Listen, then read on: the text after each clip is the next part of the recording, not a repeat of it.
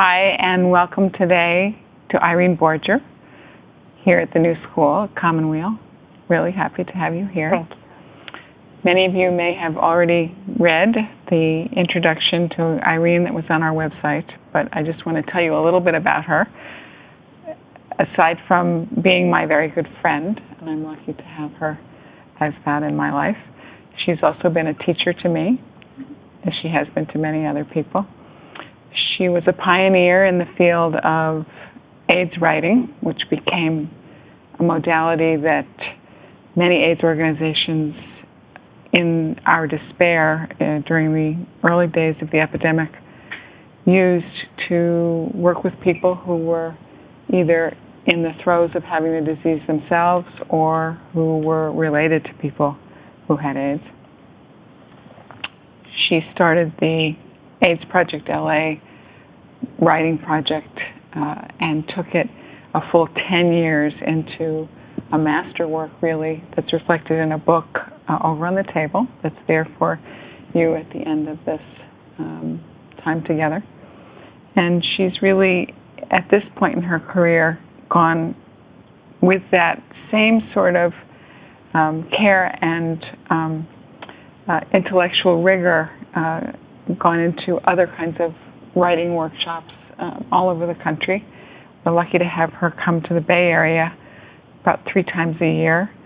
Uh, but she also teaches and has for many years at the Smith Center in Washington, D.C., our sister organization there, and goes to other places in the country as well. Um, any of you who go to Rancho La Puerta, you can see Irene there a couple of times a year, lucky people that you might be. Uh, her work has appeared uh, as a writer in the Wall Street Journal, in um, the magazine O. Uh, it's also um, been a feature of the Architectural Digest. She's a really talented writer uh, about the visual arts, as well as being uh, a literary aficionado and somebody who loves words. It's a delight to have her with us. Thank you. I wanted to start really by reading a, um, an excerpt from an interview that you gave some years ago and to ask you to think about back to those early days when you first were starting to do the kind of work at AIDS Project LA. What was it like? Who were you meeting? And what kinds of things did you learn? But here's the quote first. She was asked about what she learned from her experience conducting what was called a residency, but I'll just say it was the writing program. And you said, conducting a residency is not simply about planning and teaching writing sessions. When I first began the work and mentioned to a staff person that someone had just died, I recall that he said to me, Don't worry, when it's the hundredth one, you won't feel a thing. I was horrified. No, with the now with the number up to 28, I understand his coping mechanism. But what I've learned from doing this residency is that first you'll have a lot of fun, your heart will get bigger, and it will often break. You'll weep in your car. You'll get to be exquisitely good at giving eulogies. You'll know the perfect poems to bring in to calm, to inspire, to create fearlessness, to challenge, to allow rage. You may go through a stage when you can't tolerate party chatter when hospital visits seem more real. If you're lucky, you quickly realize that the stakes are high, that you always must come artistically and emotionally prepared. You can't afford to waste anyone's time. it may be their last group before they're back in the hospital. It may be only three hours in the week that they are inspired, listened to, or taken away from their daily pain. You learn you'd better get enough sleep and usually you don't. And if you're lucky, you get really good at listening, particularly to what is nascent on the page to what runs between the lines. You learn painfully to set boundaries, and you learn not to give your home phone number out to everyone. After years of doing this, you begin to realize that you're not a terrible selfish person for wanting some time to yourself it's enough to give your writer's gifts in the workshop. I'll just stop there. Tell us a little bit about how you got involved in doing the work and what it was like. Um, I was on my first retreat, my first silent retreat with Jack Kornfield. It was 1989, and it was at the Lama Foundation, which figures in the story. And um, it was, I think it was the day, but it was a week long retreat. It was the, the day before the it ended, and I heard, I really did hear a voice, and I've, I've heard a voice twice in my life, and that was that was one of the times. And the voice said, "Why don't you start a writing workshop?" for people with, and I couldn't have said AIDS then because they didn't use the word AIDS, they called it ARC. And uh, I went home and I mentioned it to a friend of mine who worked for cultural affairs at uh, city of Los Angeles. And I, with Deena Metzger's help, she was my teacher at the time, I, I wrote a grant and I got the grant and it really, um, there's a word in Yiddish that's beshert, it means meant to be. And you know, the kind of frame is that, that the Burning House book, the book is called From a Burning House, which came from a, an article that Louise Steinman wrote. And she said the work that comes up from this workshop are like jewels rescued from a burning house. Mm. And the, so the workshop started in 1990. In 1996, um, Simon & Schuster published the book, and the very week of publication, there were terrible wildfires in northern New Mexico, and all of Lama burned except for the meditation hall. So it was like from a burning house. And, um, I, you know, of course, I had no idea what I was getting into when I started it. So, in 10 years, many jewels. Can you tell us a few of those jewels, some of the people who you met, and what kinds of stories they may have told you? Um, the person who comes to mind at the moment is, was named Tony Gramaglia, and um, he'd been a waiter and an actor, and I, I don't think he'd written, but every time he wrote something that meant something to him, he would get so nervous, he would tremble, and he would apologize for what he had written, and then he would read it, and it would it would really break the hearts of everyone in the group. There was, um, you know, some of his pieces are in the book, and there's one piece where he's writing as if he was in his hospital bed. You know, I still, it's funny, I, um, you know, when you were reading that, which comes from like the middle 90s, um, I, I, just start to get the feeling again uh, from it. And so he's, he's writing as if he's in the bed and he's writing about what it's like at night when all the visitors leave. And he's listening, you know, he's listening to the sounds in the other rooms. It's you know it was so you know. But the thing is about the workshop, it was it was it was there was there was as mu- there really was as much laughter, and so that you know this here we are with ten thousand joys and ten thousand sorrows, and you know I would never. I think I once did after after at some point, and it probably was a terrible idea to do. I asked uh, we got to the point of telling stories about how people got infected. Well, you can imagine that was very, very loaded, but you know, 99.9% of the time, and exercise had nothing to do with that. And people might write about green high heels, you know, um, or their mothers and their first dates and watching somebody else die. I mean, it was, it was, it was very funny. I mean, there was another man named Doug Bender he wrote a, a, wonderful piece called Tubes about having a Hickman catheter and what it was like to go to the gym. And while he was sick, he would say he would like lift a few toothpicks and then go home. Um, so he, his pen name was Mimi C'est Moi. so, you know, we laughed a lot together. I'm remembering the piece in the book written by a friend of both of ours called Skin Stuff, Phil Curtis's piece, which is a beautiful piece. And having um, that sort of laughter and um, tearing as well um, leads me back to why did you entitle this time together um, 10,000 Joys and 10,000 Sorrows? Well, I think I think it's probably the number of stories we have.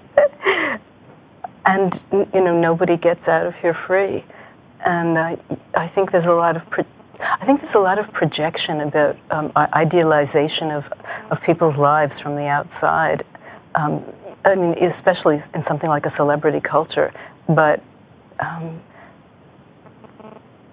don't we all, you know, don't we all have that experience of, of sorrow and joy and um, and what an incredible thing it is to sit in a room with other people and, and hear those stories. So, as you work with people, I wish you would share a little bit about the process that you use to bring those 10,000 joys and sorrows out so that people feel safe. Oh well, maybe I'll uh, maybe I'll say something about like what I have come to understand about the creative process. Um, I guess it al- it always fascinated me, um, even from the time I was a child, that things would like pop in my head, and and they would be so they'd be beautiful. Like I remember. Um, I remember looking at a book once and I was seeing the word wonderful and I kept looking at the word because it seemed like it was glowing. And I thought that was such an incredible thing. And and I think when I would do things like like go to the I grew up in New York when I grew, when I went to the ballet it, had, it seemed to have nothing to do with like taking class. It always seemed so magical and fully formed. so let's see. By the time I got to grad, I was I, I, um, I worked with somebody in in graduates in as an undergraduate who were really studying creativity from a social psychology point of view. And when I went to graduate school in dance ethnology, I was sitting in a classroom um, studying rites of passage, rituals of transition culturally. And at the same time, I was reading a book that was it was a book of it was a book of photographs by Richard Avedon and interviews with this theater company in New York that Andre Gregory was part of. He was the head of the company really. And they were doing they were doing Alice in Wonderland. And as I read this the, the as I read the the description of what, what it was like in first person accounts. Over two years, this company rehearsed for two years, they improved for two years without even putting on a performance. And it began to drive some people crazy. And at some point, when Andre Gregory went away, the, everybody exploded and they were furious. And eventually they put on this really remarkable, inventive play. But while I was reading this book and reading the experiences of these individuals and studying rites of passage, I saw there was a parallel between the individual creative process and rituals of transition. So if you'll bear with me. Okay, so in in like the beginning of the, of the 20th century, Arnold van Gennep wrote about rites of passage, and he saw that in traditional societies, despite different cultural differences, there seemed to be this pattern of threes, and one was separation from the old, whatever the form was, and the next, the third stage is called um, reaggregation, coming back transformed. But there's this middle period called the liminal period, and it comes from lim, L-I-M-N, threshold, really betwixt and between. So Victor Turner, like later in the, a lot of other people, but Victor Turner really looked at, anthropologists looked at the liminal period. What's the liminal period? Mm-hmm. And, and for example, like some of the metaphors are um, the chrysalis, the womb, the cave, the darkness. And you know, in creative process, um, in cartoons, you might see like the light bulb go on. Well, it's that. And it's like the kind of eureka, I found it. But now if you look at so in traditional societies you have um, often elders to protect the, I'm, I'm, holding my hands in a circle right now as a kind of container. And and what do you do in a liminal period? But you need a certain kind of container. Like even like let's say somebody's lost their job in, in this economy and they've left a state of working power um, identity in a certain way, and there may be a long period and you don't know how long it's going to last. What do you do to not fall apart? And how do you move into the transformation when you're in some ways out of control? So, what I saw with Andre Gregory's company is they were staying in the liminal so long. And when Andre Gregory went away, that's when they that's when they freaked out, particularly because he wasn't holding the space anymore. Mm. And so, um, in the individual process, it seems to me that if you're going to if you're going to come up with something original, or if you're going to surprise yourself, how could you not go through that? So you might start with a trigger, and eventually you'll come up maybe with a product. Uh, sometimes I think that's not even important. It's just like what do you discover going through it. So, so to take this down to a workshop level, or um, I always bring in an I always bring in an exercise, and and um, and what I discovered after doing this for a long time, I started reading about flow state, and how do you move into flow state where you're unimpeded in your creative output or thinking. Um, it's like a runner's high, and some of the theoretical work on that is that you loosen up and then focus in. You do something to loosen up and in some ways it's um, it's moving outside of the critical mind. But then um, narrowing the field of awareness is one of the phrases, like, um, and it, it's a kind of focus.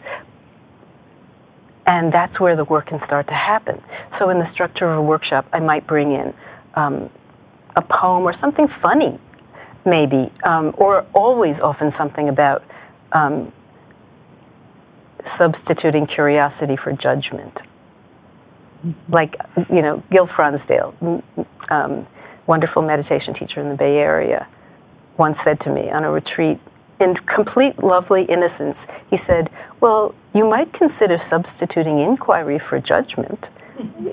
you know what? So it's really the what if, and so can you go, can you go with the what if? And so I guess what I've learned to do, um, and I learned it from Deena Metzger very much um, is make a safe space. I'm, I'm putting up my hands again in a kind of circle. You know, how do you create and the container? And it's, I mean, you find this in so many ways, Jean. It's, you find it even when you look at Jung and alchemy. You know, how do you go from base metals into gold? You had to have an alembic. You had to have, in order to transmute, you have to have some kind of vessel which is why like therapists close their door or why you have an hour you have a boundary of time so that's that's a lot, but that's part of it. That's great. So the, the group becomes, in some ways, a container, and also the um, creative fire, the alchemy, is happening in that liminal space. Um, have you, in your own work, um, seen that work the same for you? Can you do that for yourself? And, and um, can you tell us a little bit about your own process of writing? Um, it's so much harder to do for yourself. Well, it's so much harder for me to do for myself. Um, you know, it's funny, I want to tell you another story before this, and I, will work Go my ahead. way back to this. I just Go thought ahead. of this, and I did an exercise, this is a long time ago, um, with a quote from Milan Kundera's The Book of Laughter and Forgetting. And it, it has to do with um, how all these things ha- all these things happen, the massacres and the et cetera, et cetera, et cetera. But one thing su- supplants another, and we forget everything. And so I, I simply ask the question, you know, make a list of things you must remember. And she began to write a story that I didn't know anything about, which was she um, she wrote for months from different points of view, and she we held her you know, but very gently, we just we listened, and she found her own way to write that, and uh, it had happened many years before, and she'd never written about it, and I mean, that's the kind of thing that can happen. So for myself, let's see. Um, well, I've made myself go on on on retreats. And you've studied with other other kinds of teachers yeah. too. Yeah. Not necessarily just writing teachers. Teachers who have taught you about that transformative process. Well, what are you thinking? Because you, you know me. You, what are you thinking? Um, what am I thinking? I'm, I'm really thinking about the different influences I've heard you speak about. And I don't necessarily just mean writing, but, but being a curator uh, of the arts and uh, the director of the Herb Alpert Foundation's awards, um, the Creativity Awards each year. Irene really knows many different mediums um, film, theater, visual arts, literary arts, uh, and music. And I'm curious who you'll tell us some of those teachers are who made your process what it is. Well, I think just encountering people who trust their curiosity or trust their curiosity enough to follow it and make it. I, I was I stayed at Zen Center um, last night and I, I, met someone in the kitchen as we were toasting our bagels. Um, this, this young man um, who's studying to be an acupuncturist, and we got to talking, and I told him about um, watching people's process and really respecting all these artists, not of not necessarily whom all of whom I adored the work, but what I respected enormously was people taking the risk to to make something and to, to complete it and to put it out in the world. I think that's I think that's enormous, and I so respect that. Um, when I was in the kitchen, also this morning, I started to think about um, poems as remedies, as homeopathic remedies, mm. and I was thinking, if you pick the right poem for what someone needs, you see their bodily response. Mm. It's a kind of relief or an aha or a kind of permission. And if you pick the wrong remedy, it it uh, it doesn't it doesn't go in. It doesn't it doesn't. Um, it's as if the body's impermeable to it, you know, or it's the wrong time for it. So you already signaled me that it would be hard for you to talk about your own work. so I'm going to try and circle back and and, and um, loop you in some other way. Um, you've said about yourself that for many years, I'm going to read this as a quote. For many years, my art has been listening. You've said. And now you've listened to thousands of writers and artists and students and, and people who are ill and people who are in liminal zones. Um, what happens to you when you listen? What's the physical, the emotional, the spiritual? And you're writing a book about listening. Well, you know who pops in my head right now? Marcel Marceau. Mm-hmm. In the first, the first radio interview I ever did was with Marcel Marceau.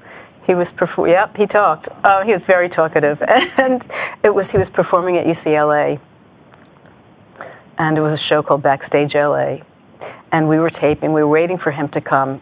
He didn't arrive till like a second before we were supposed to start taping. And, and he looked like he was completely um, internal, I mean, really in another universe. And as soon as, the, as soon as the tape went on, he was present and alert and engaged and argumentative and interesting. And, and Marcel Marceau, do you know, do you know that he helped people escape over the Alps during World War II? Really amazing. Anyway, what I, when we finished the interview, he immediately vanished that, in that way. He absolutely vanished and he left. And he was performing that night. And now he knew how to conserve his energy. Mm. In listening, I feel like I've, you just, you just give yourself over I think I mean it's, there are different kinds of there's so many different kinds of listening. Like when I was when I was doing a lot of writing for magazines, you're listening, and you you know you it's it's a I think it's it's necessary to go where anyone's taking you. I mean, you have to maybe you have to write an article, so there's certain things you have to cover. But the, in the process of the conversation is where things get discovered but at the same time when you're i don't I, maybe this is true for therapists too you're watching at the same time.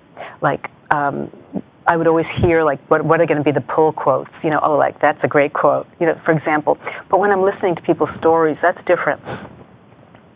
And i get on one hand i i think that that's the most incredible thing.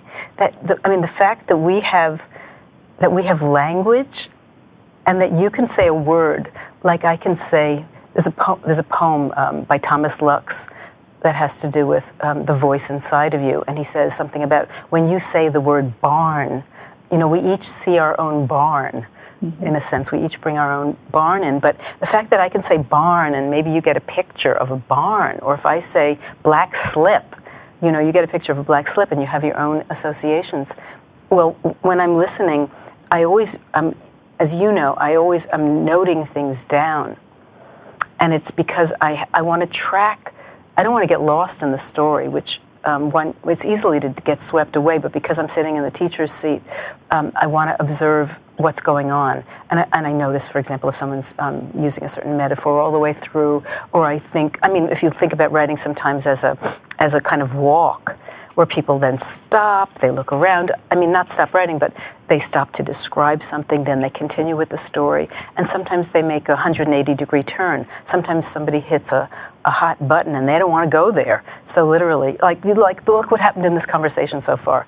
Um, you're trying to get me to talk about my own process of writing, and other things come to my mind in some ways to distract me, but they're part of the story too. Mm-hmm. Um, so I let's see, there's, there's so much here. I um, but why did I think of Marcel Marceau? I think I thought of Marcel Marceau for a, a particular reason right now, and that is I noticed that I've gotten to the point where I really need to listen to my own writing. And I can't be available to listen really well to other people at this point unless I'm, unless I'm listening to my own writing. And does that t- go back to what you said about him knowing how to conserve his energy? Yes, yes. And I think, I think, I mean, where does this book on listening come from? And in one level, it comes from the fact that it's an intimate, beautiful process of people of getting to listen to somebody else's story and be told a story. There's, I think, there's extraordinarily beautiful reciprocity, and I love the phrase "to entertain someone else's idea." Mm.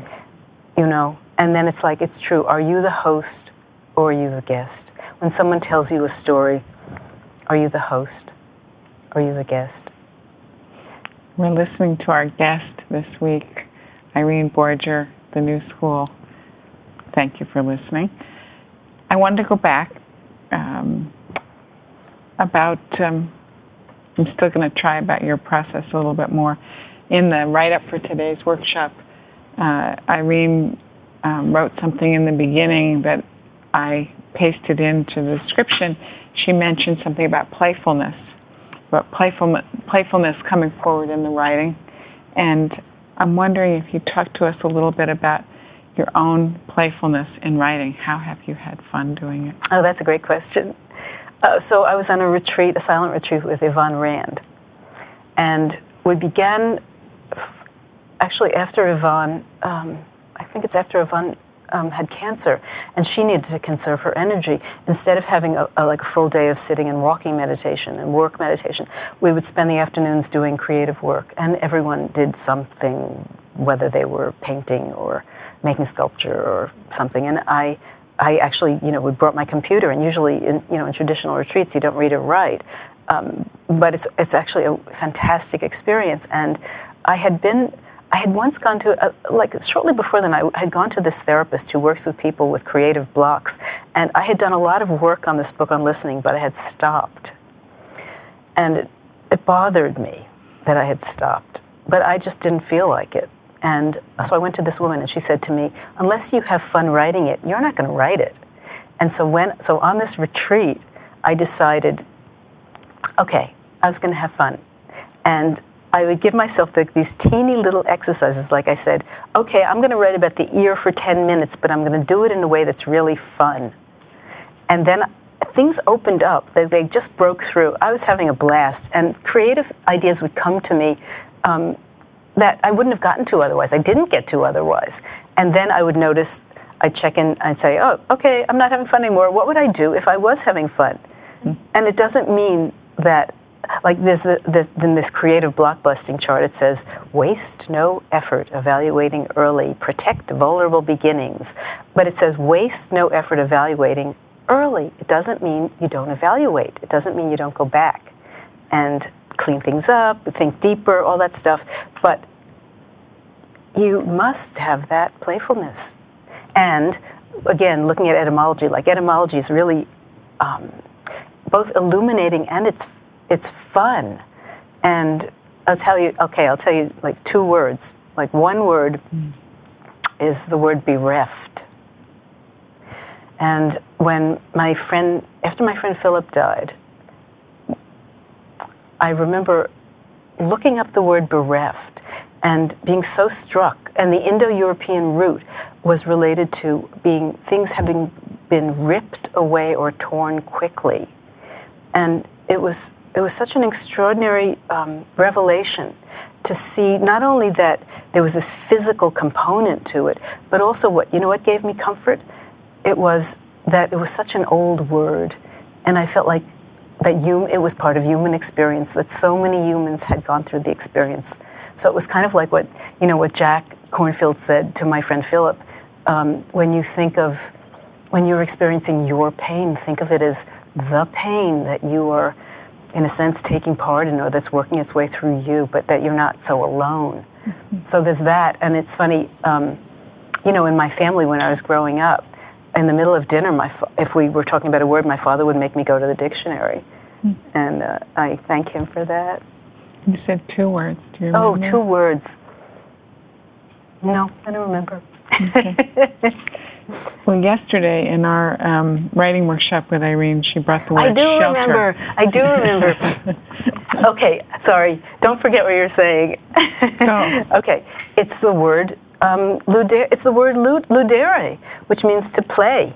And it's, um, it's Latin, that's the verb, ludere. L U D E R E? L U D E R E. And guess what the word is in English that comes from that? Ludicrous. Ludicrous. So that's the idea of liminality too, which has to do with foolishness, foolishness and wisdom.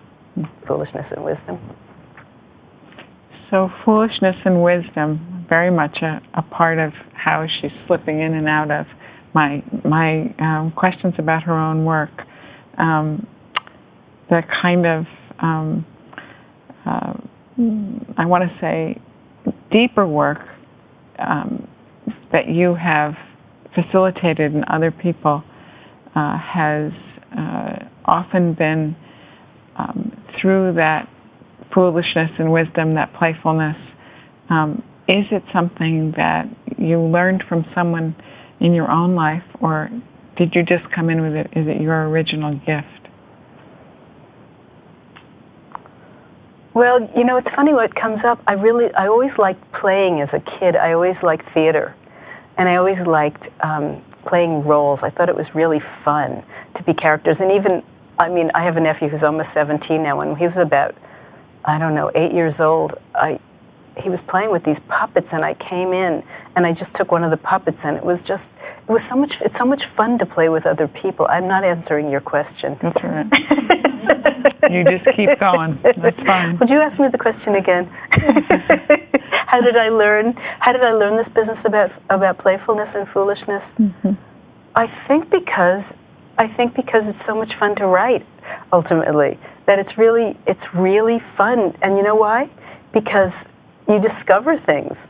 Like I love the fact that things like just pop up, and that they're real, that they're teachers. And uh, you know, there's a story, there's a teaching story that I could tell you, which is I was taking part in a. I was, I was a fellow, it sounds very grand, but it was also a grand experience. I was a fellow at the James P. Shannon Leadership Institute. It was kind of R and R for people um, in leadership positions in nonprofits. And one of the things we did together was play. And one thing we did was we were, we were, there were about 20, 20 of us, and we were in groups of four. And were, I'm holding up something, I'm having the muscle memory. Um, we were given a block of wood. Mm, I don't know how many inches that was, but it was a big block of wood, a big, um, there was a big nail sticking in the top, and the nail had a head, and then we were given a whole handful, like quite a handful of nails. And we were told that we had to put the nails somehow on this structure, but you couldn't lean them on the wood. And you couldn't use tape, you couldn't use string, and that it was doable. And, you know, what, how do you do that? What came up for me right then, like I had this image, and it was, I said, I said, voladores. And it was, or I should say, voladores, you know, um, and it was it's this it's this it was, it was an ethnographic film I saw when I was in graduate school of this ritual in Mexico where men uh, are dressed in colorful costumes and they are flying. They're attached to a pole, like a big, big, big maypole, and they're flying on, on strings around it. Wow. It's quite beautiful. And, and my reaction at the time was, huh, why did I think of that? And like, I don't know how to fix anything. And so there's like, manually, I couldn't figure it out. And so eventually somebody realized that you could hang the nails with little heads on the big headed nail and they would fly off the top. And I had seen, in other words, I had seen the image, the solution had come.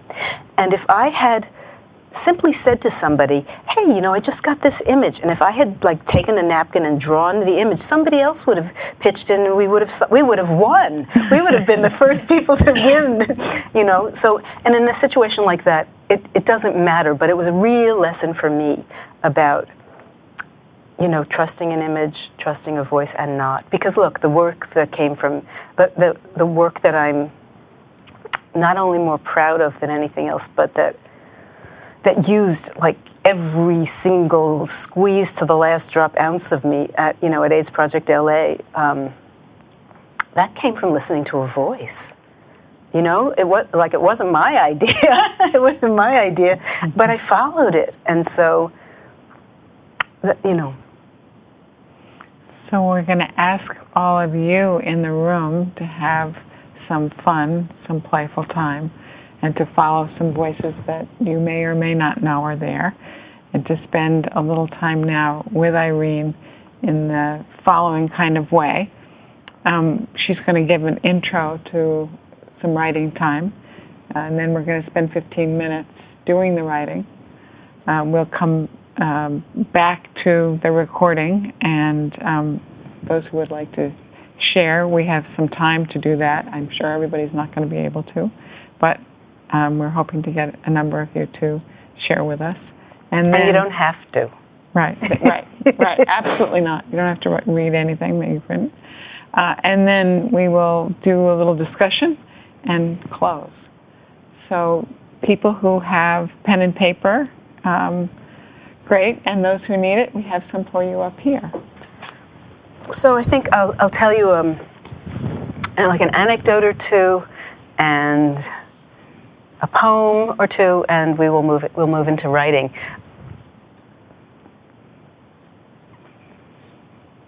So once I was reading in the New York Times, I was reading um, a profile of this man named Jose Quintero. He was a theater director in New York, and he did a lot of Eugene O'Neill. Wonderful, wonderful theater director, and he um, he got esophageal cancer. And he said that the thing that upset him about it the most was not dying, but that he wasn't going to be able to communicate, he wasn't going to be able to speak, and that that had been his entire life.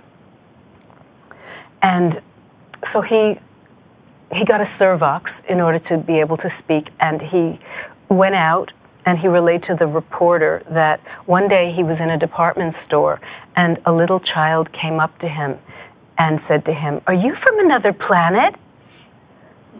because you know what that speech sounds like. And he said he was. And he said after several similar encounters, he returned to his creative life. And so he did until, until he did die. But he went back to work after this response. So this is a great, I think, an example of what, what is beginner's mind? You know, what is not the state of not knowing or liminality? And it's like that thing, you know, what if you substituted curiosity or inquiry for judgment. It's that. I mean, look at look at the healing of that moment. So that's one thing. Um, another thing is there was a uh, this this actually um, moved me very much when I when I first read this many many years ago. A study that was done at at Cal. It was the Institute for Personality Research, which I don't think exists anymore. And a man named a social psychologist named Frank Barron did a study of people in all different walks of life and he asked them, I mean, everything, you know, mathematicians, musicians, physicists. I don't know if he, I really don't know whether he had working class people or whether they were professionals of all kinds. I don't know that. But you'd hope he would have like mechanics and all kinds of things. And he asked them, who is the most creative? Who would you name as most creative in your field? And then he was able to, he and his team were able to interview as many people as they could and one of the things they found when they did psychological tests on all these people who were considered most creative in their field was that they could, what he called, delay closure on a problem. They could tolerate the anxiety of not coming up with a solution quickly. You see, they could tolerate this liminal, this liminality. And I think I'm going to insert something here. I mean, I have lots, I've, I've come across this all the time with people in the arts, but it's not only people in the arts at all. It's all of us. And there was an article in the New York Review of Books by Jerome Groopman several years ago, the cardiologist. And he was talking about how he went to a conference of cardiologists, and they, what they wanted to discuss was um, when they had not made good diagnoses, when they had failed to make good diagnoses. And I, I made a note of that he said, We began by discussing not clinical successes, but failures. And he talked about why, why would that happen? Why would a cardiologist not diagnose well? And he said there were these pitfalls, biases that cloud logic when we make judgments under conditions of uncertainty and time pressure.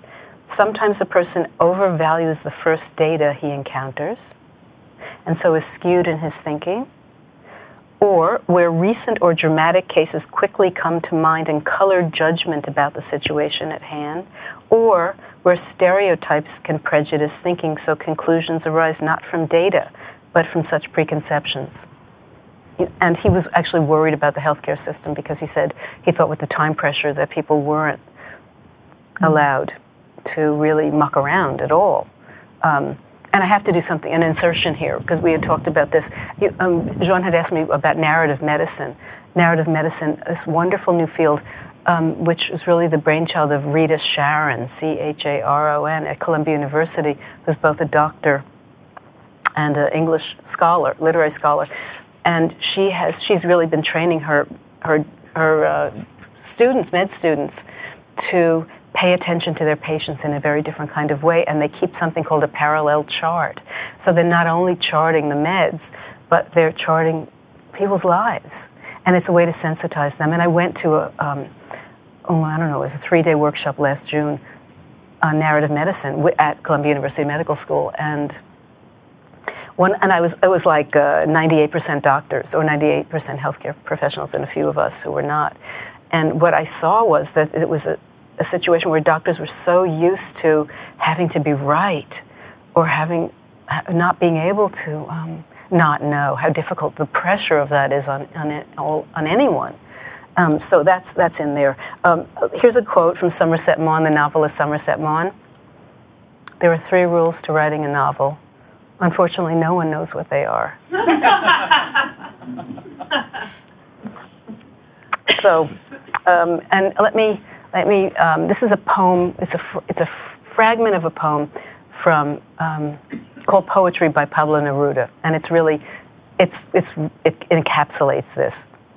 I did not know what to say. I could not speak. And something ignited in my soul fever or unremembered wings. And I went my own way, deciphering that burning fire. I wrote the first bare line bare, without substance, pure foolishness, pure wisdom of one who knows nothing. And then I saw the heavens unfastened and open. Here's another version. This is uh, Gary Snyder's, I can't remember, I better read it because I don't remember if I, teeny little poem, but beautiful poem called How Poetry Comes to Me by Gary Snyder. How poetry comes to me it comes blundering over the boulders at night. It stays frightened outside the range of my campfire. I go to meet it at the edge of the light. So here we have darkness and light again, but it comes blundering. It's not fully formed necessarily at all, but I go to meet it. I do do something. I don't, I engage in the process. I get going. But I, you know, in some ways I take what comes. So what else? I'm just going to throw this out because it's it's so interesting, I think. Do you know the words diagnosis and narrate come from the same root? It's G N O, like gnosis. So interesting. And so, you know, when I was mentioning before about poems as antidotes, poems as remedies, in some ways I think when, like right now, um, I'm going to ask you to make a, a couple of lists. And inside your list, I, I would wager is the remedy you need. So this comes, and it's, uh, you may know this poem by Raymond Carver. It's called Late Fragment. Very, and it's the last poem that he wrote before he died. and I'll, re- I'll say it twice, and I have copies for you. And did you get what you wanted in this life, even so? I did. And what did you want? To call myself beloved, to feel myself beloved on the earth. And did you get what you wanted in this life, even so? I did. And what did you want? To call myself beloved, to feel myself beloved on the earth. So, now it's your turn, okay? Does, does anyone need paper? You're all set? Okay.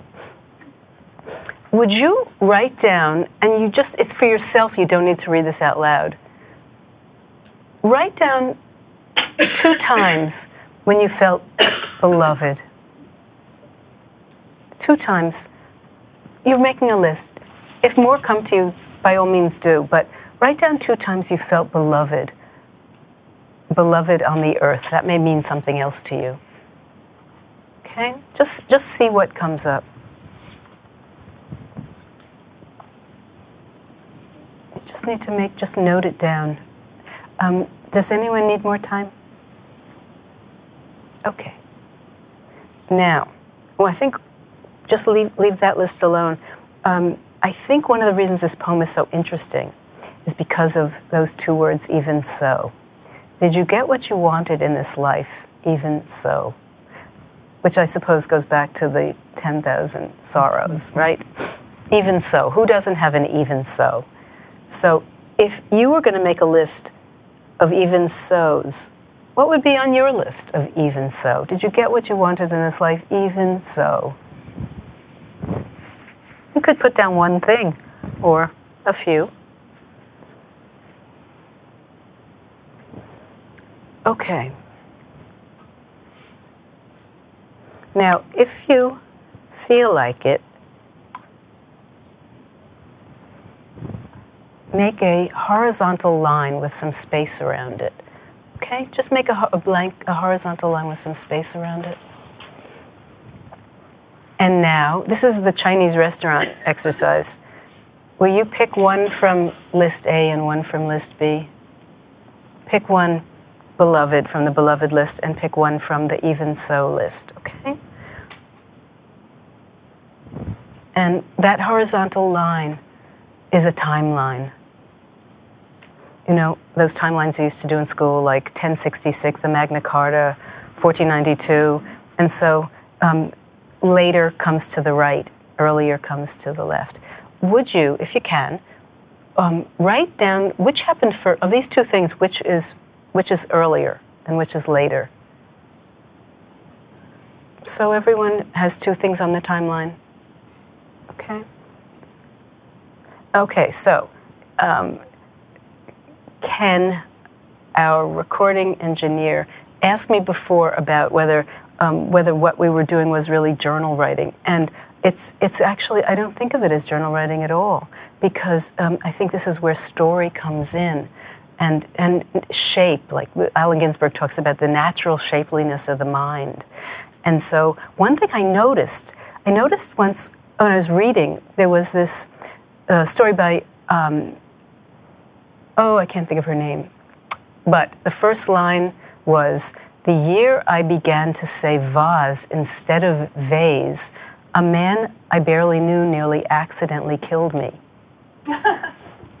and I, I, put, I, I, I, used that as a writing exercise, and it was incredibly interesting what happened. People, it naturally seemed to be a way in, and there were two things. Um, the year I began to say vase instead of vase, a man I barely knew nearly accidentally killed me. Then I started to see those sentences all over the place. All, and I, I always think of them as braided sentences. Like, listen to this one.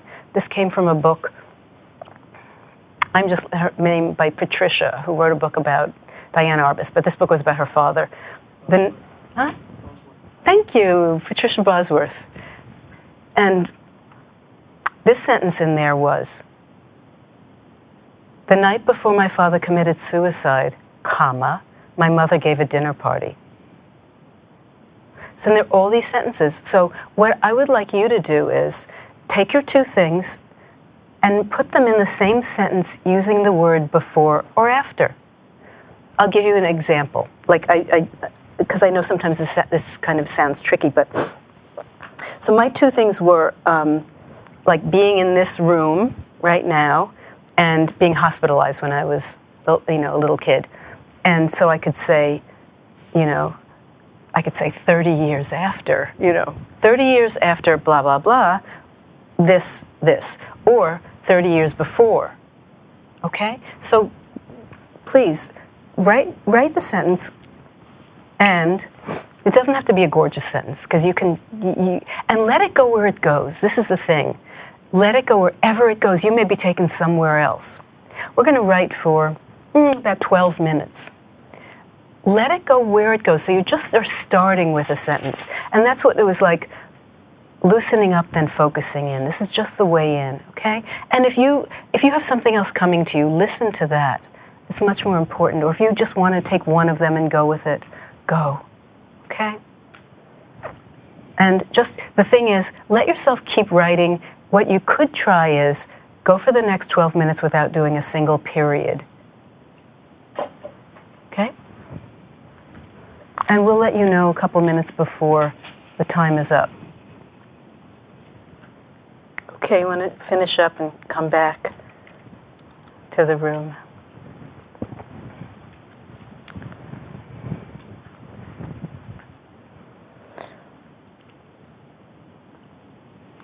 A couple of things that I was just thinking. Um, one is that that that um, the year I began to say vase instead of vase. It's a story by Amy Hempel. Then I was just thinking, you know, um, when when we listen to stories, and you may be nervous about reading what you wrote, and you might think, oh, I don't really have anything here. I didn't get anywhere. I mucked around, but you don't really know until you read it out loud. And reading out loud is really at first for yourself, and you also that's really that's really what it is at first. Um, I was I was thinking of um, form and how what you wrote, you'll hear some stories that are very clearly, there's some kind of uncanny shape that can happen even in 10 minutes. Um, it's, it's, it's actually mysterious. But everyone's, everyone has a different way of telling a story. And I, I'm putting this out here in hopes that somebody listening will have the, the answer to this. When I worked at the Jung Institute many years ago, someone walked into the bookstore and had a chart with him. He was a teacher in the LA Unified Schools. And the chart um, had all kinds of designs on it, like um, spirals and zigzags. And I think there were at least 12 designs on there. And each one, he told me, was a different narrative structure because um, teaching in the LA Unified Schools, there were kids with actually more than 100 languages being spoken, and this was being given to teachers to, to tell them that somebody, just because the way somebody shaped something wasn't wrong, and that somebody might um, seem to be um, telling things that had nothing to do with it, but they actually were related. And I, anyway, I've been looking for this chart ever since. I have no idea who this man was. And um, if you know of this, please. It was the most gorgeous thing, actually. And so if so, in uh, actually the way that I actually got into doing another way I got into doing the AIDS work was because I had a yoga teacher named Billy Porter who got sick and died, and a great yoga teacher. And he used to say to everyone in the class, "Be you, not them. Be you, not them." So. Um, it's actually we have some time to read Okay, so there's something that I noticed. That man, Tony Gramaglia, who used to shake when he um, would write something that actually meant something to him. He, he would make he would he would make uh, excuses, as other people did too. They would say, "Oh, I wasn't feeling well today. I didn't do the exercise. Um, I don't want to go after that person." There would be like endless excuses, and so I made up a rule called the three excuse rule And this, we use this in the ongoing groups, and it's like, okay, you can use three excuses and then you read. Because all it is is the critical mind and you might really want to read, but you think it's not good enough, or whatever it is, you're embarrassed, or you know. And obviously, in a situation like this, um, there are stories that you write where you're not ready to share them with anyone else. So you need to be respectful of that too. Um, but it's it's let's see what happened. You know what happened. Um, who's who's willing to risk reading? Even if you don't think it's so good. Okay. So, Stacy, I'm going to, um, I'll just respond maybe with one element to, okay, and then I want to make sure people, there's enough chance to read. But please, thank you. Um, 40 years to the day after I left home all alone, my parents in Europe, me on the bus, I sat with my dying father, swimming in a gorgeousness of love I had never yet known. I don't know what got into their heads thinking I would be okay leaving home, the oldest of three daughters of my mother, the witch, and my father, the geek, without anyone around to hold my hand. Of course, no, there, there had been no hand holding to my recollection. No, and of course, no hand holding to my recollection had ever real. Wait, of course, there. I'm just going to read what I wrote. Of course, their hand to my recollection never there had to my recollection never been any hand holding to date but one can always hope or imagine or um, wish there was and i don't remember if they had gone off to europe leaving my grandmother anne to watch over us in the big house in upper st clair no one jewish but us for miles around and this time, thank goodness, the parents were away and Grandma Ann was sleeping downstairs in their room, not mine where she usually slept because she smoked like a chimney wherever she was, and I preferred that it be downstairs and not in my room. She drove me to the bus with my bags on my way to college. Just turned 17. I never, I never imagined that it would be any other way than that.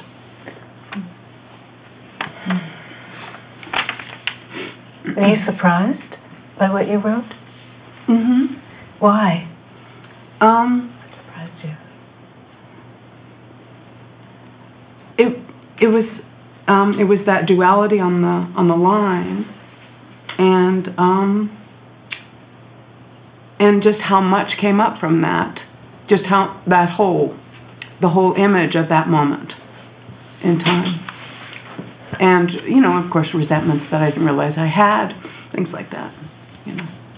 Um.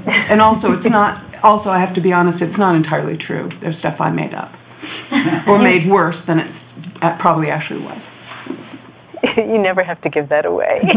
you know? um, uh, th- there's a couple of things. One is, um, you know, when you said you had almost a parenthetical remark with your grandmother smoking. And I thought that was an aside, like a kind of sotto voce, which was really wonderful, an added description. Um, do you know what I'm saying? You, you, you gave an elaboration of your grandmother smoking. Great aunt. Oh, uh, oh, no, my grandma. No, she smoked like a chimney. You, yeah. you, know, she smoked like a chimney. It sounded parenthetical, mm-hmm. actually. Um, mm-hmm. And so, you know what you can do, actually? You, you know, when you're talking about the resentment, mm-hmm. what if what if you like allowed yourself to tell the story and allowed the resentment to come in in parentheses? like uh-huh. dotted all the way through. Mm-hmm. So you give mm-hmm. yourself permission to do that. Mm-hmm. Um, the other thing is that really strikes me is the, le- the leaving home and your father leaving. You know, those two, which is the kind of leaving, leaving home. The ending. The ending. Do you know this Sharon Olds poem? Um, it's in the book about her father, and she's it's about it's called his smell this poem. I think i do it's so beautiful. It, yeah. the very last line is she's breathing him in his fragrance and then he's gone. And she says it's as if going into exile. Yeah. Thank you. Yeah thanks for yeah. thanks for reading. Sure. Oh just cry away. Thank you so who doesn't want to follow that but would really like to read? Hi, what's your name? My name is Kandasi. Hi. And would you please read slowly so that you hear it and that we get to take it in? Okay? And Do I need to explain anything? No. No, but just if you can do it so that we can hear you on the other side of the room too, okay? Mm-hmm. I felt completely loved and adored by the universe every time I picked up a Anubis from the groomer. And this after just being totally ignored and unacknowledged when I greeted another, usually white human being passing me in the street. This perplexes me so. I find it hard to get over this and contemplate its deeper meaning regularly. After all, every animal on the planet in some way acknowledges the presence of another animal in its wake. What is it with humans that we can so easily retreat into a my world only bubble as we walk down the street? My photography instructor, who's also a minister and well read in philosophy, wrote that the one that one way the eye and the mind work together is that the eye will not see things that it doesn't think should be in the picture or what it's looking at. And other teachers I've been studying in consciousness say that it's important to keep one's attention on what you want to see take form in your world. So maybe that's what's going on. That some of the people I cross paths with don't think I belong or should be in the places and neighborhoods I enjoy frequenting. Mm-hmm. Mm, I got the chills from what you just wrote. Oh. Don't you putting up your hands like, yeah, you're put, making like, what is it? Yeah, well, there, there was such beauty in that, and uh, you know, I, I, I feel like I mean, you you voice something that um, people don't quote often say aloud, you know. I'm glad that you know I didn't want to bring up or uh, insult or take the discussion any other way, but so I'm glad that it came off in a way that you know you could just feel that. Oh yeah, really feel it, um, and it's. But it's a human. Other people might feel it too. Mm-hmm. Absolutely. Because other people might like to be acknowledged or replied hi back to or whatever mm-hmm. When they. But there's something that's going on here that. But look, you know, look at the, the, the you did this with such lucidity, and like intelligence and grace. And really, I mean, look at the way that so many ideas came together here. First, there's the kind of um, the wounding or the hurt at that moment. I, I, could feel it at that moment to be ignored like that.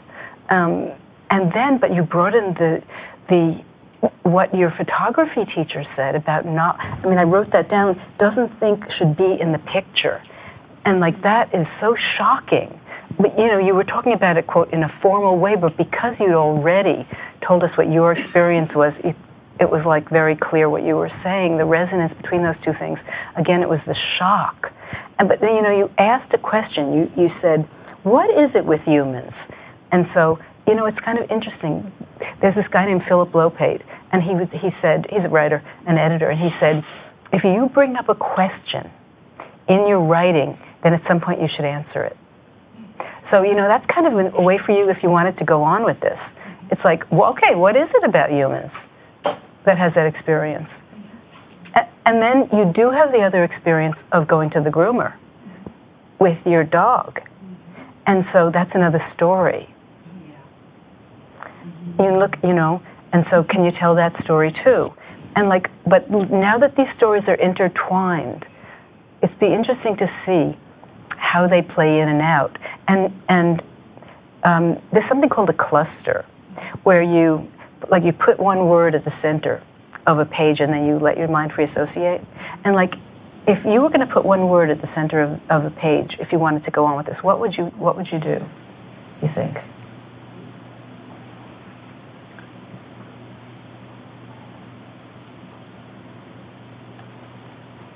I don't know. It, it came out. Why not? Not one word, but two. Why not? Well, then why not put that down? you know, that's like a, it's like a okay. So it means something to you. It'll lead you somewhere. You know. There's a, one more thing I say. Um, the word perplexed. Yeah. That word. That word is really interesting word. Like, it expresses that because I am. I am. I'm perplexed by this. Well, why don't you look up that word if you wanted to? Look it up in the dictionary. Okay. Because it, I mean, that's an interesting word. You know, I don't, I really don't know what the root of that word is at all, but it's kind of like another, another secret. And uh, Okay, thanks. thanks, thanks for reading that. Anybody else want to take a, a chance to hear you, what you wrote? You may, yeah, I guarantee you don't know what you have on the page. Okay, what's your name? I'm Katty. Ketty. Hi. Your talk has brought up several things. Um, before I scooped hummus into my daughter's waiting mouth, I recognized the root of my pleasure. Comalapa, late 70s, post earthquake. I stood in the circus tent we termed El Hospital. Supplies in our makeshift pharmacy were limited, yet I labeled each box with possible uses. Behind me, a pet. And as I turned, the youngest son from the family who offered me shelter carried sweet garbanzo beans, caressed in an earthen bowl. He had gleefully walked the mile to the complex to offer late day meal, and I felt beloved. Mm. Wow. Can you, can you feel the tremble that goes through you, like just hearing that, what you wrote? How beautiful. And that you pass it on. That's where we start with the image of you, you know, feeding your daughter, what's, what you've been fed. And in just a few words, you were able to convey the shock of being in an earthquake zone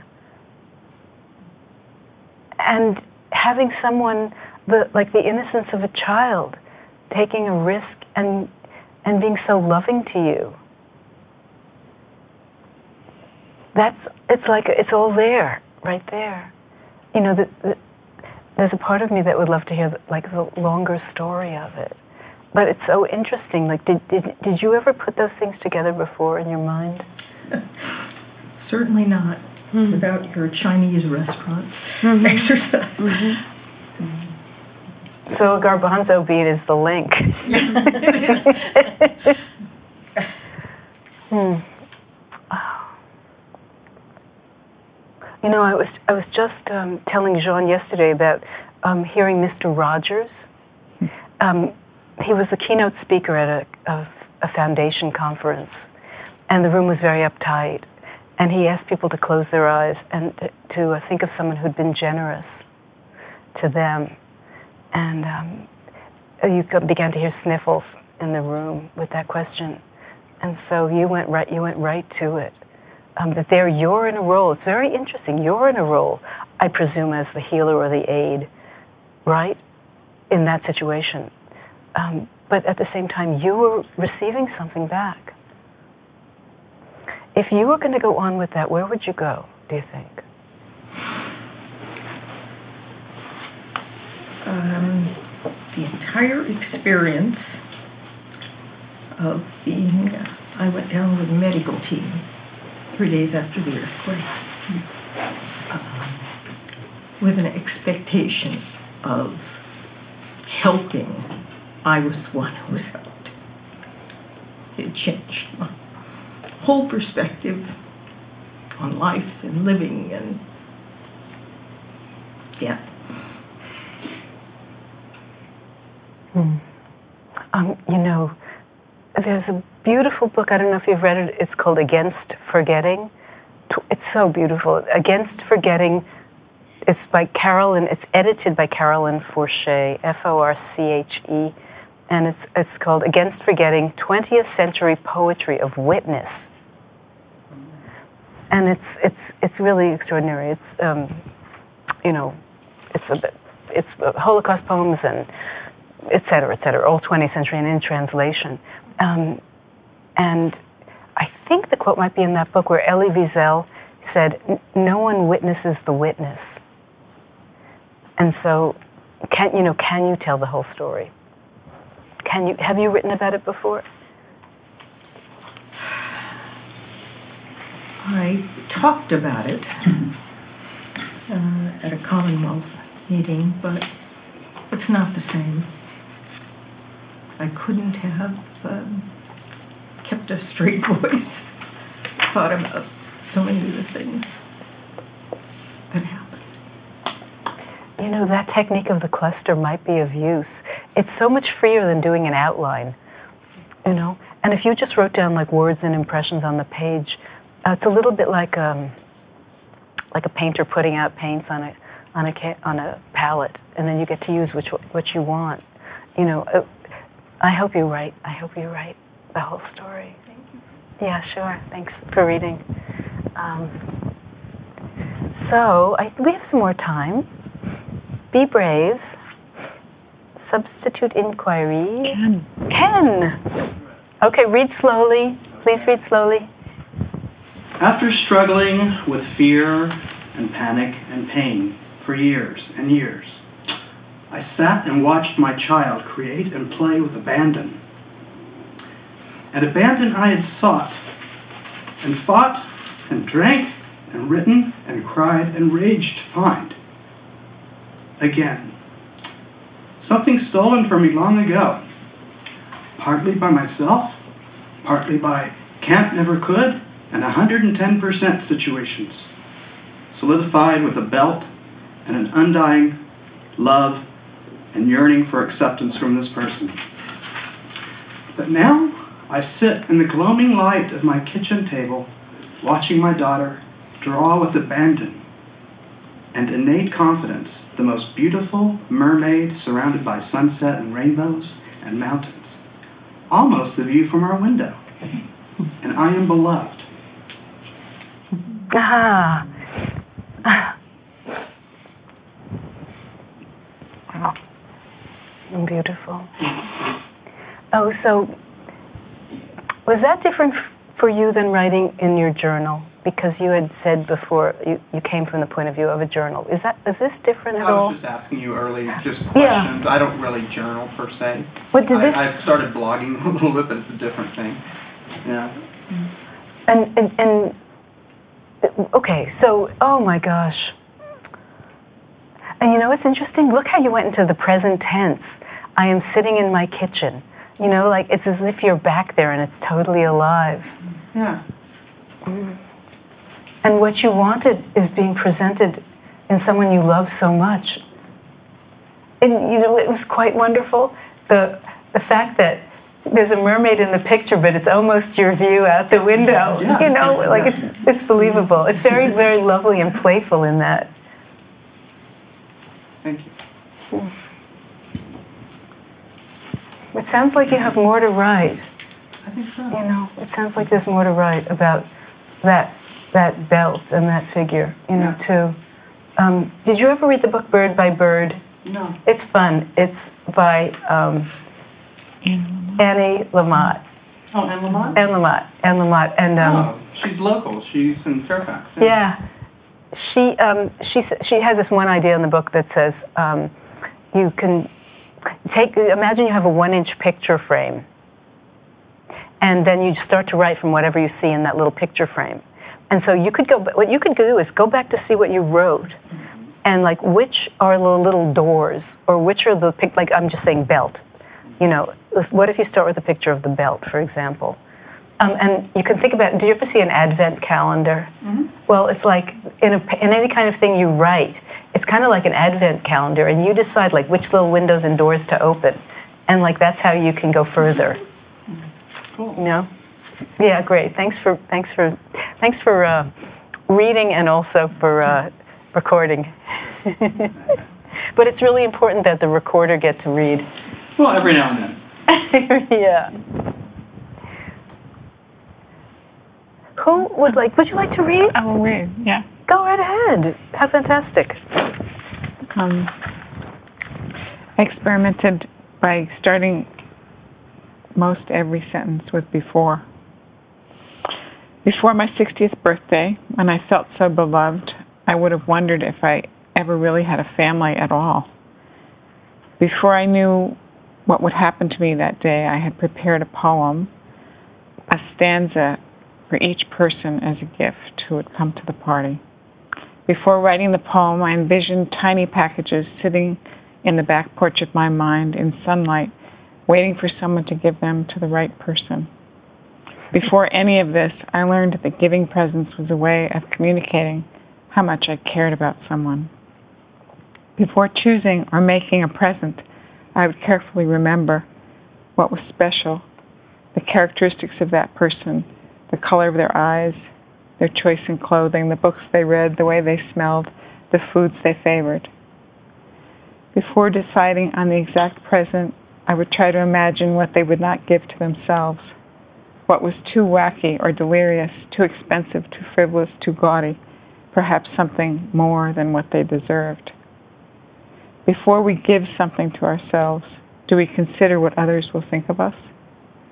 Before we tell anyone, anyone how much we have, are we careful to make the calculation of what is allowed in our personal universe?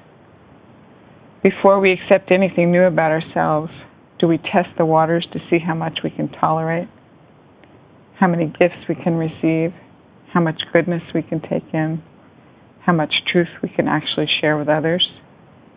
how beloved we can become after years of living alone?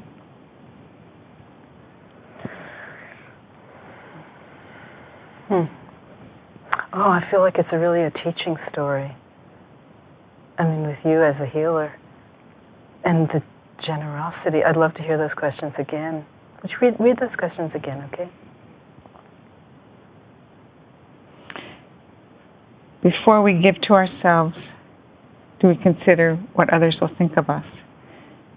Before we tell anyone how much we have, are we careful to make the calculation of what is allowed in our personal universe? Before we accept anything new about ourselves, do we test the waters to see how much we can tolerate, how many gifts we can receive, how much goodness we can take in, how much truth about our, ourselves can actually be shared with others? how beloved we can become after years of living alone. Well, it's just a poem in its own right. But what I want to urge you is, you know, it sounds like each of those questions um, need the response of a story. Like, how is it that you come to ask those questions? Like, you know something about that in your own experience. And it would be fantastic. Like after after asking those questions, that you like do. It's almost like you know the way um, so many poems have a quote at the beginning, either by by someone else. It's almost like you could begin like that, and like ask the question and put it in italics, and then mm. and then answer it. Tell a story. Like, how did you come to know that, John? You know, and what a fantastic what a, what a fantastic thing you did to give stanzas, to give poetry to people, particularly of something they wouldn't or couldn't give themselves. And the beauty of the sunlight on the packages. Story as gift. Mm-hmm. Thanks. How are we doing with time?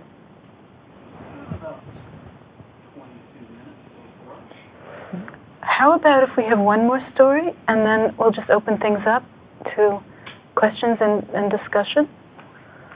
Um, who feels like theirs is not really good, but somehow it connected with something in yourself and, and maybe you feel like a child, but you still get to read it? Can you read it? Anybody? Okay, I'll tell you about Twyla Tharp. I'm the choreographer. Twyla Tharp um, talks about like making work and not necessarily, she calls it muck, going into a room and mucking around. And she may come up with a phrase, you know, a movement, and then that may be it.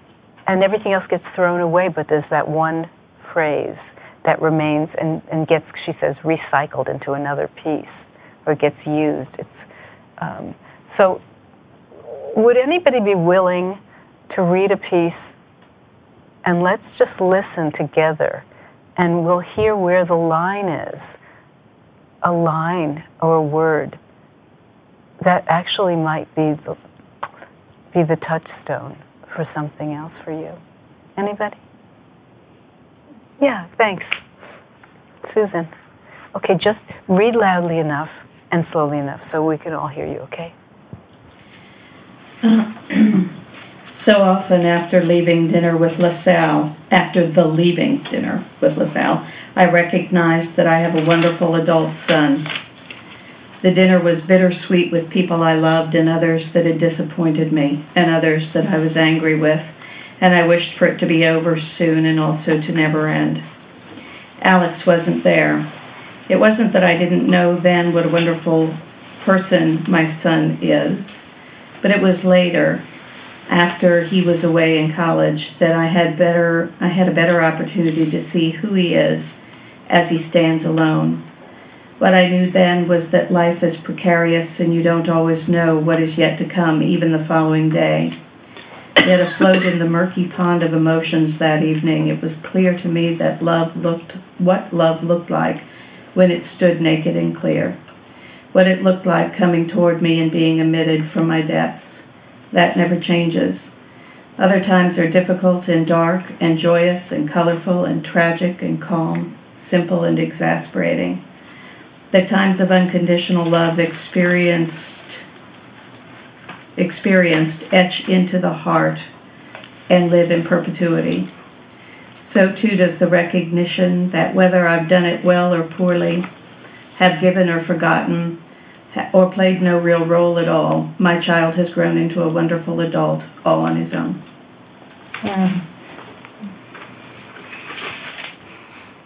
And he's pretty lucky to have a mother who sees such subtlety. Hmm.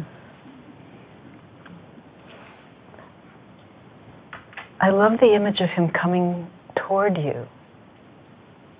Well, love, love. That, what was the phrase you used? What love looks like, and then coming toward me. It was so embodied at that moment. And also, I mean, I, I, what I appreciated was your, your truth telling about the dinner party. You know, even though we, we don't know lots of things about it, but we know certain emotional tones. Could you read, read that again at the beginning? Because, you know, there are people that you want to be with, you want the evening to be over the others. You know, there's that lovely human collectivity. Read, would you mind reading that again? The dinner was bittersweet with people I loved and others that had disappointed me and others that I was angry with, and I wished for it to be over soon and also never end.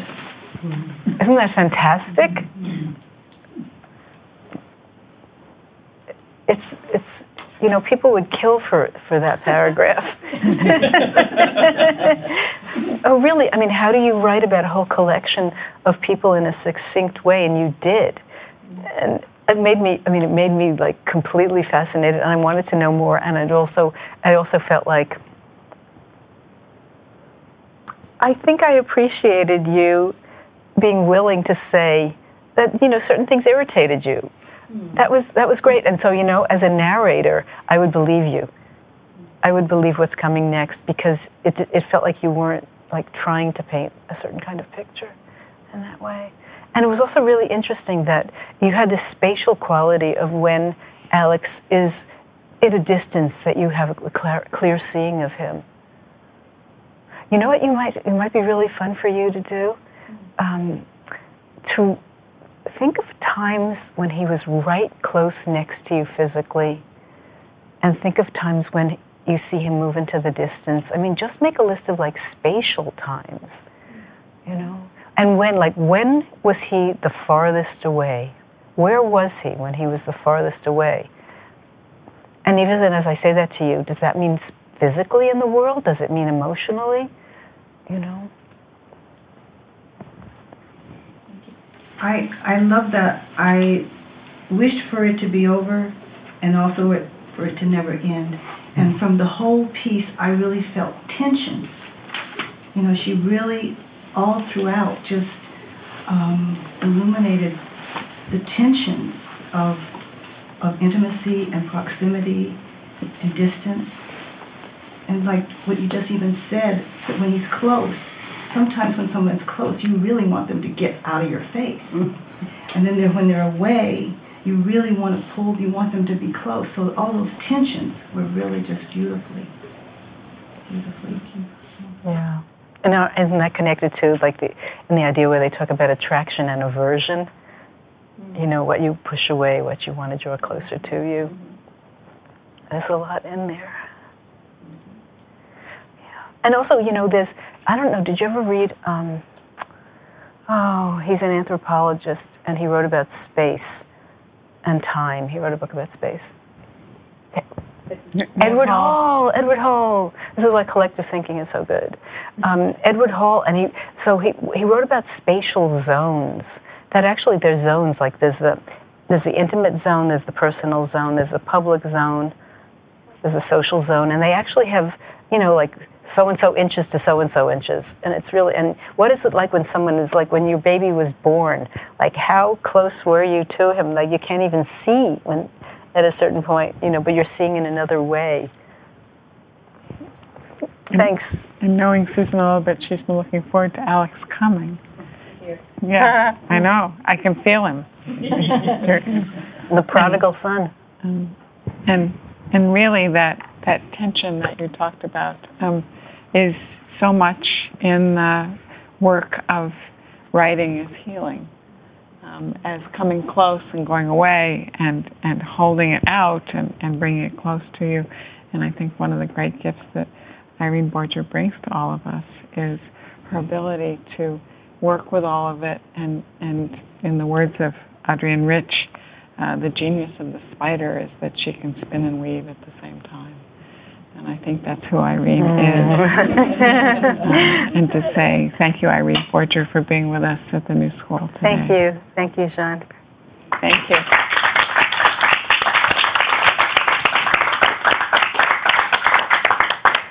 There's one thing I want to be, give you a PS because John had asked me what kinds of stories do people need? And I thought, I mean, there, there's a lot to say about that, but I'll just say one thing, which is um, the thing about a writing a story is you can make it as long as you want to. So you can hold it and, and contemplate it and be with it, um, even though things may be gone. And I think that's what, I think that's so much about what people write about, actually, like being able to, to be with something for as long as you want it to. And, and Lydia Davis wrote this book. She wrote, she's a wonderful translator and, and writer, and she, she wrote this book about the end of a relationship. And she said she actually spent more time writing the book than she was in the relationship. so, anyway, thank you so much for inviting me, and um, it's a pleasure. Please come back again. Thank you. Thank you.